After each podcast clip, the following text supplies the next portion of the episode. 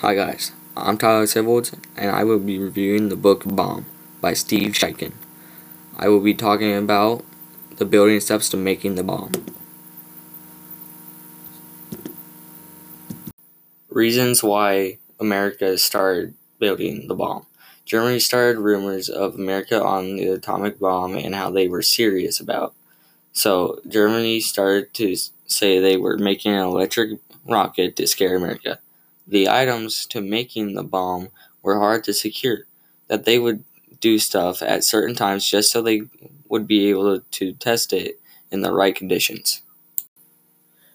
Examples were the government was also building a massive factory at Oak Ridge, a secret city with 80,000 workers living in trailers. It was their job to make uranium at Los Alamos. Now, some impacts were with resources short during wartime, uranium was hard to get from Russia. The material known as uranium was given to us from the Russians so they could get information to building the bomb.